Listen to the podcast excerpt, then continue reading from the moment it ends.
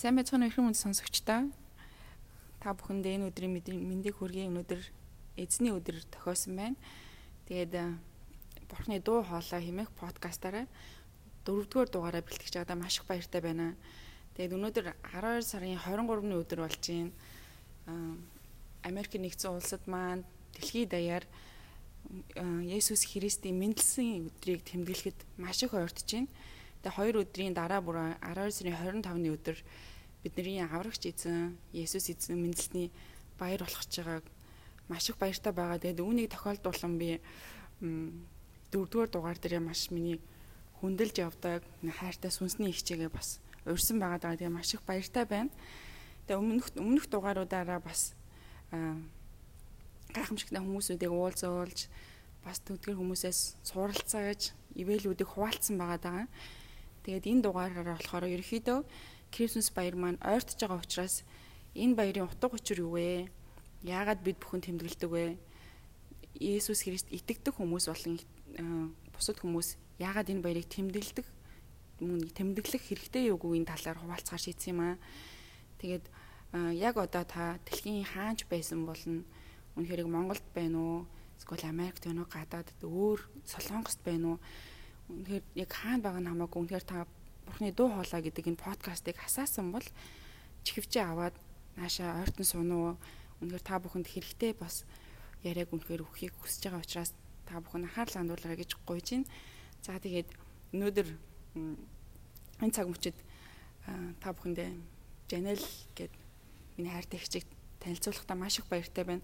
Игч бит хоёр бас нэг сүмд үйлчлдэг байгаа шинжлэл Монгол сүмд үйлчлээд бас хамтдаа бурхныг бурхнаас суралцаад бас чамгаа хугацаа өнгөрсөн байна. Тэгээд хамгийн ихний асуулт буюу Жанэл хичээгээ та сонсогчдаа өөрийгөө танилцуулахгүй гэж гойж байна. За сайн байцгаана уу? Намайг Жанэл гэдэг. Тэгээд юуны өмнө би энэ итгэлийн дүүгээ ийм гайхамшигтай зүйлийг хийж агаад би маш их баяртай байгаа бөгөөд би өөрийн зүгээс чадах чинээгээр дэмжиж гоё хамтдаа эзнийг алдаршуулмаар байгаа юм аа. Тэгээд би Америк нэгдсэн улсын Лос Анжелес хотод нөхөр хоёр хүүхдийнхээ хамтдаа амьдардаг байна. Тийм.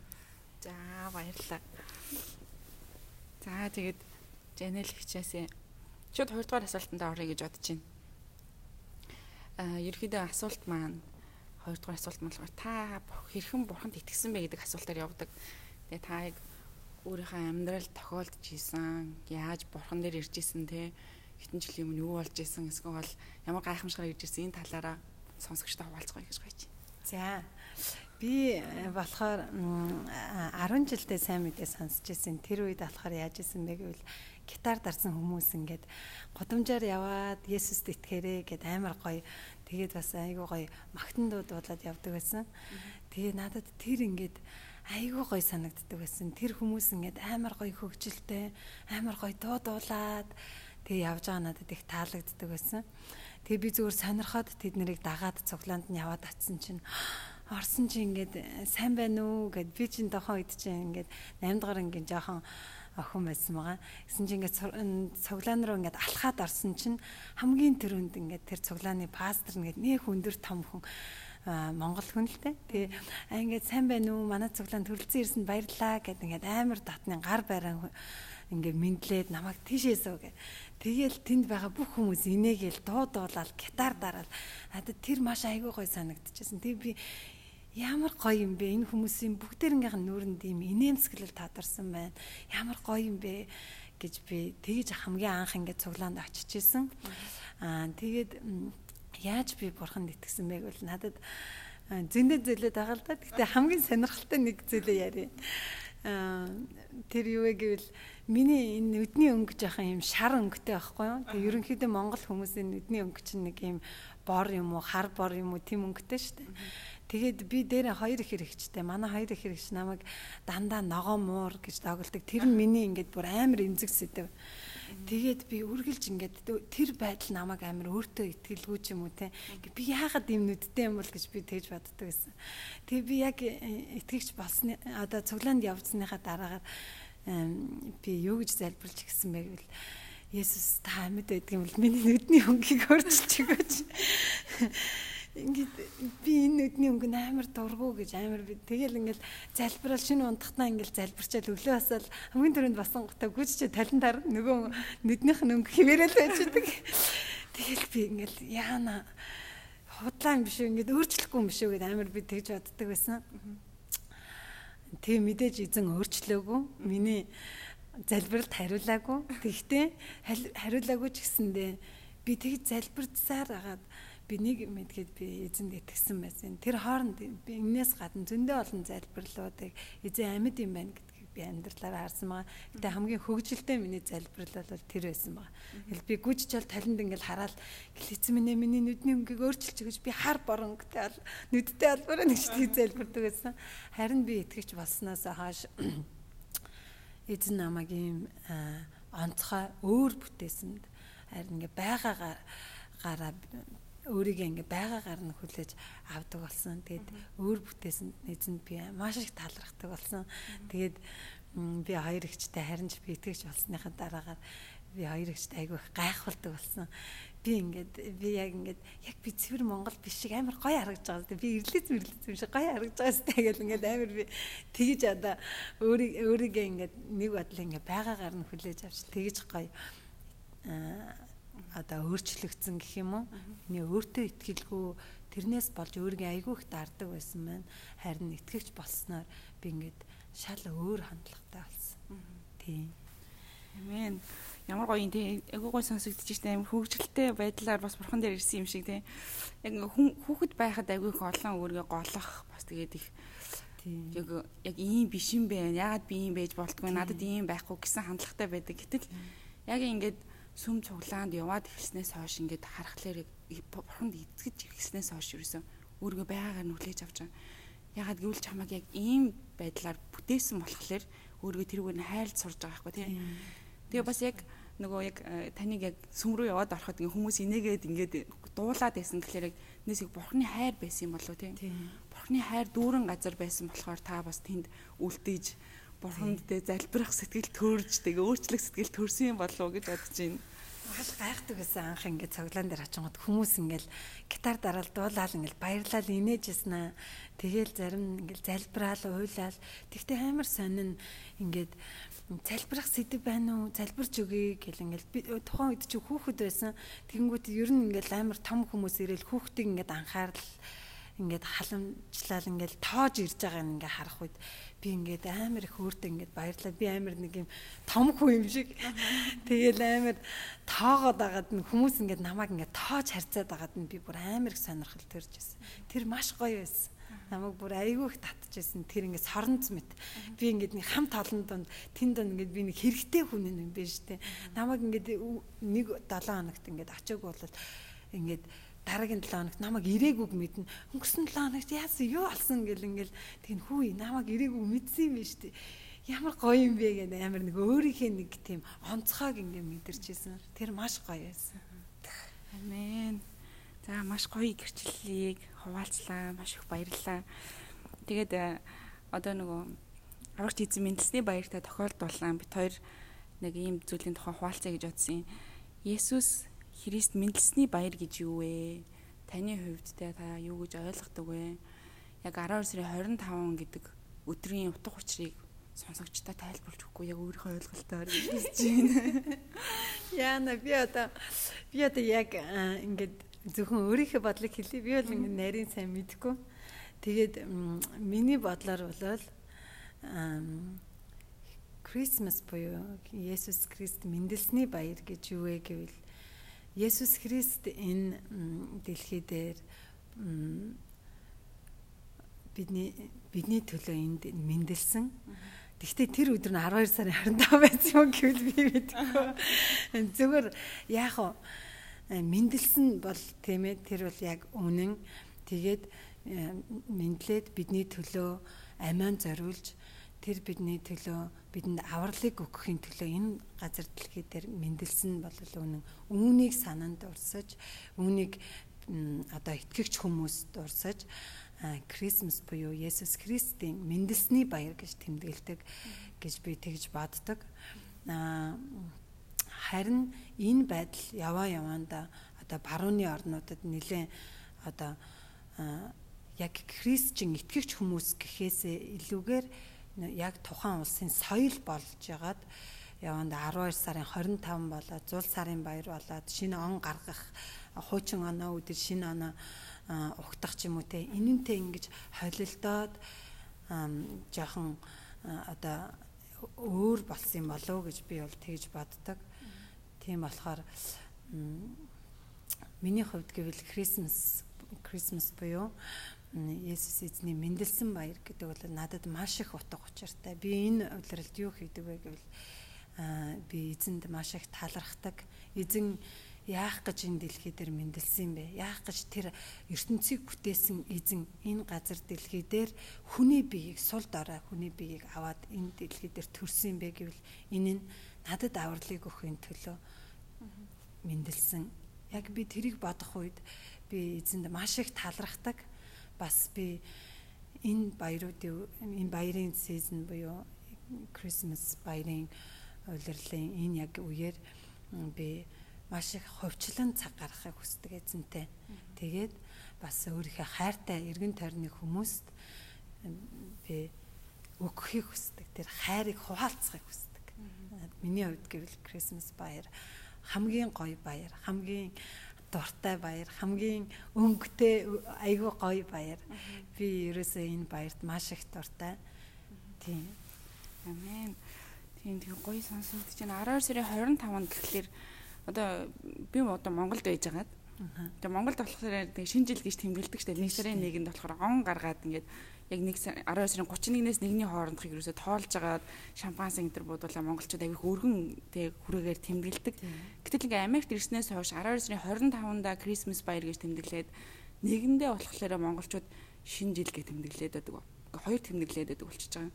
Гэтэл нөгөө Америк Америк хүмүүс маань болохоор 12 сарын 25 Christmas баярыг тэмдэглэж байгаа. Тэгэхээр гол ялгаа нь юу вэ гэхлээр те 12 сарын 25-нд Есүс Христ мэндэлсний баярыг тэмдэглэдэм байна. Харин нэг сарын нэгэндээ одоо бусад үндэстэн бусад хүмүүс одоо ёс заншлаа даагаад шинэ оныг ухтаж авд юм байна. Шинэ жилийг ухтаж авд юм байна тийм үү.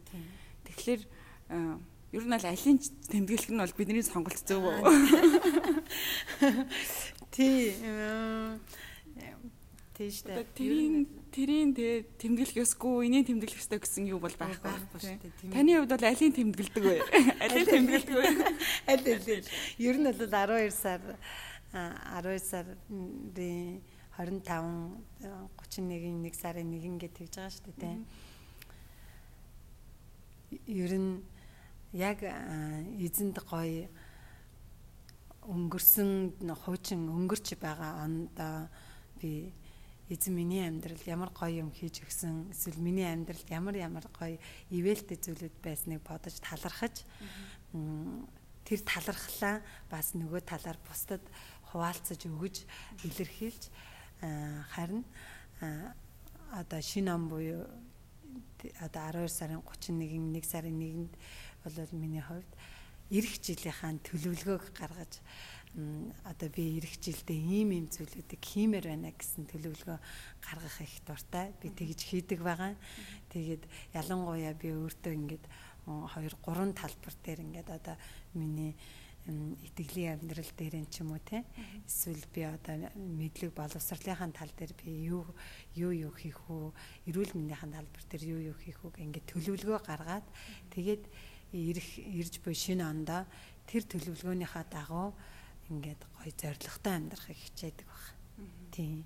Тэгэхээр миний хувьд гэвэл Крисмасаа тэмдэглэдэг. Бас шинэ оноо ч гэсэн тэмдэглэдэг. Хайртай хүмүүстэйгээ шинэ оноо угтаж авч хуучин оноо үдэх би маш их дуртай. Тийм. За би ч гэсэн бас хоёулын тэмдэглэдэг гэж баяр тэмдэглэх дуртай. Тэгэхээр ингээд яг 12 сараас ингээд нэг сарын хооронд ингээд агүй их гоё ингээд хүн болгон амар баяр хөөртэй хүн болгон ингээд хүмүүст өгөхийг хүсдэг ингээд хайртай гэж хэлээг хүсдэг ингээд хосуудын харилцаанд ч юм уу эсвэл гэр бүлийн харилцаа нэг маш гоё халуун дулаанаар амьсгал үүсдэг одоо ингээл гараал явхад чинь хүртэлтэй ингээл энэ тэндгүү Christmas tree ингээд зассан гялцаал гоё шинэ жилийн дуу яваал ингээл амар гоё юм халуун дулаан болж ирд юм болов.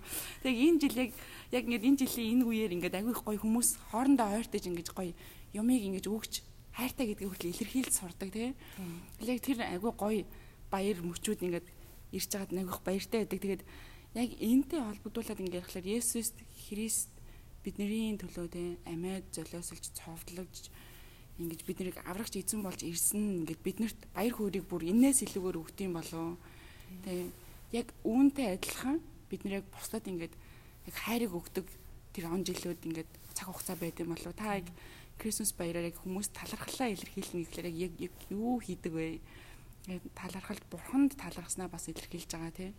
Тэгэхээр эргэн тойрныхоо хүмүүст талархлаа илэрхийлэхдээ ер нь бол яаж тэрийг илэрхийлэхийг хичээдэг вэ? Тэр талаараа болцгоо. Аа миний хувьд болохоор яг энэ улиралд юу хийдэг вэ гэвэл талархлаа яаж илэрхийлдэг вэ гэвэл ойр дотны хайртай хүмүүстэйгээ тэдэнтэй аль болохоор цагийг гаргаж уулзаж одоо гэртээ уурж хамтдаа идэж хооллож нөхөрлөж тоглож инээж хөөрч бас тэдэнд сэтгэлийн жижигхэн бэлэг өгч тийм ээ. Тэгэх дуртай. Бас түүнээс гадна миний хамгийн их их дуртай нэг зүйл юу вэ гэвэл би яг энэ Christmas буюу эзний мэндэлсэн үеэр би шинэ харилцааг үүсгэх хүсдэг. Шинэ хин нэгэн хүн хин ч ингээд одоо тоохгүй байгаа, анзаарахгүй байгаа би тэр хүн дээр очиж би нэг хүнд ч гэсэндээ би нэг гоё баяр хөөр тэр гоё инээмсэглэл бэлгэх юмсан. Би нэг шин хүнд жоохон бэлэг бэлдээд ингээд очисон чинь яг тэрийг ингээд задлахад тэр хүний бүр ингээд хүсэн хүлээж исэн тэр юм ингээд байгаасаа гэж би амар их тэгж хүсдэг. Тэгээд ер нь бол би яг энэ улирлаар маш их гоё хүмүүсээр хүрээлүүлж хүмүүст ингээд өгөж хүмүүст ингээд амар гоё баяр хөөр аз жаргал бэлгэлхийг айгүй хүсдэг. Тийм байна. Амен яг Есүс Христ биднэрт ямар ч нөхцөлгүйгээр те ямар ч кондишн авахгүйгээр буцааж авахгүйгээр биднэрт яг мөнхийн амийг яг өгсөн байдаг шиг бид нэр яг бус хүмүүст яг тэр хайрыг өгөхийг маш их хүсдэг те яг энэ сарууд те. Тэгэхээр яг тэрийг хуваалцах юмсан тэгээд яг энэ үеүүдээр бас их их хандвин мөсква сүм чуулганы хувьд те тийм зүйлүүд их болдог. Тэгээд яг энийг сонсож байхад маш их гоё байлаа Тэгээд яг энэ хайрыг бусдад хуваалцж яхад надад яг ингэ санагдчихэв. Яг энэ сард бусад хүмүүст бас баяр хөөргийг өгж байгаатай адилхан. Яг энэ сард бас эзнийг хүлээж аваасай тий. Эзнийг яг 12 сарын 25-нд бурхан яг өөрийн цорын ганц хүүгээ өгсөн юм аа. Тэгээ та бүхэнд мөнхийн аймаг өгсөн юм аа гэдгийг яг 12 сарын 25-нд тэр эзнийг хүлээж авч байгаа хүмүүс маш их олон байгаасаа. Одоо таны яг ярьж байгаа нөгөө э, тэр хинний ч мдээгүй те амар тийм хүнд яг тийм хүнд яг хэрэгтэй юм ин өгөх юмсан гэдэг зүйл ингээд тодорхой хэмжээний бэлэг те эсвэл мөнгөн дэмжлэг эсвэл сэтгэл санааны дэмжлэг гэдгээс илүү биднэрт Есүс Христ чиний амьдралд хэрэгтэй юм аа. Энэ зуул сарын баяр те энэ Крисмас баяраар танд эзэн бурхан чамайг хайрлсан шүү гэдэг тэр яг юг ингээд хүлээж авахт нь ингээд ойртуулж өгвөл маш гоё юм шиг санагдаж байна. Та талаараа гэж боддог юм. Тийм би одоо би яг юу юу юм л да.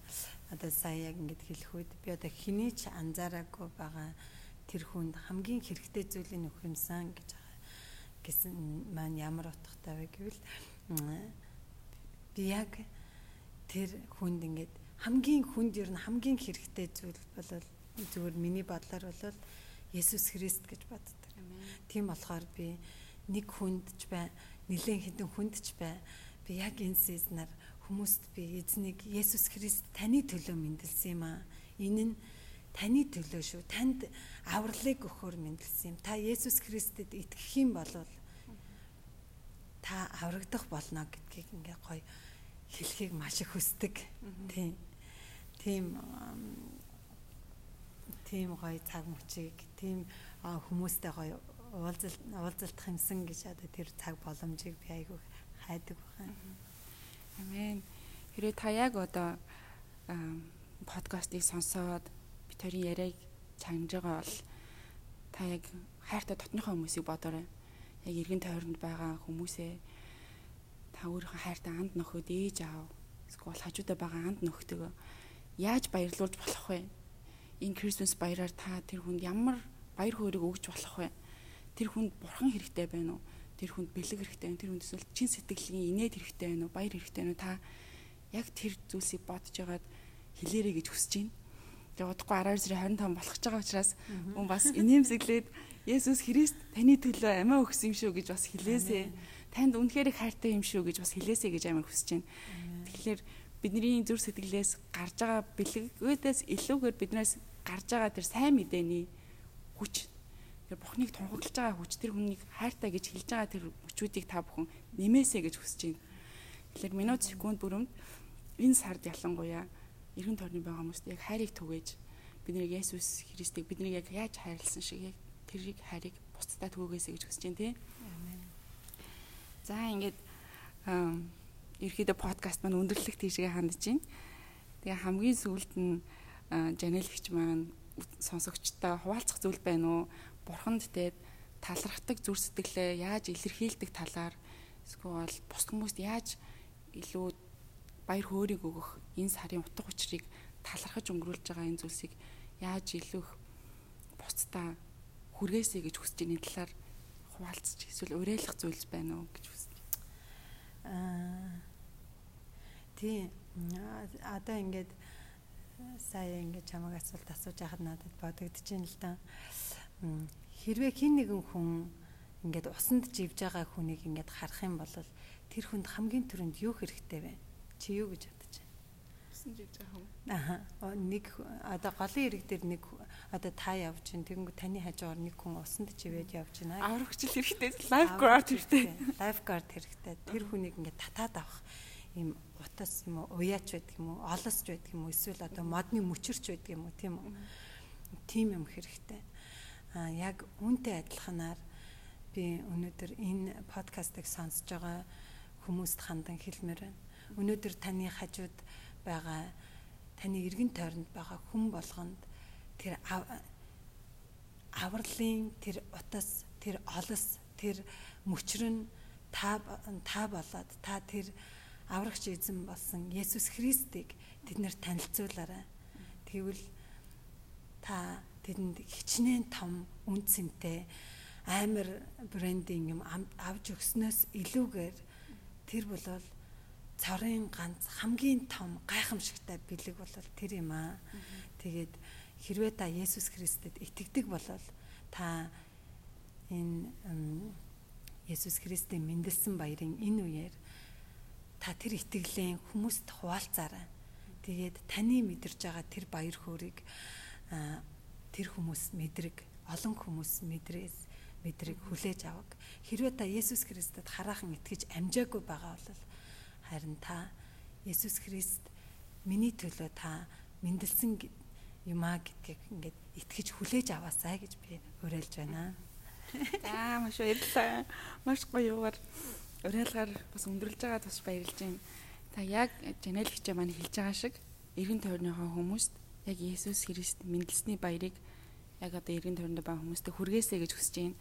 Тэгээд 12 сарын 25-нд гэр бүлээрээ найз нөхдөөрөө цуглаад аврагч эзэн мэдлсний баярыг хамтдаа тэмдэглээрээ тэгээд иргэн тойрныхоо хүмүүст хайртай шүү бурхан танд хайртай гэж хэлээрэй гэж хүсэж байна.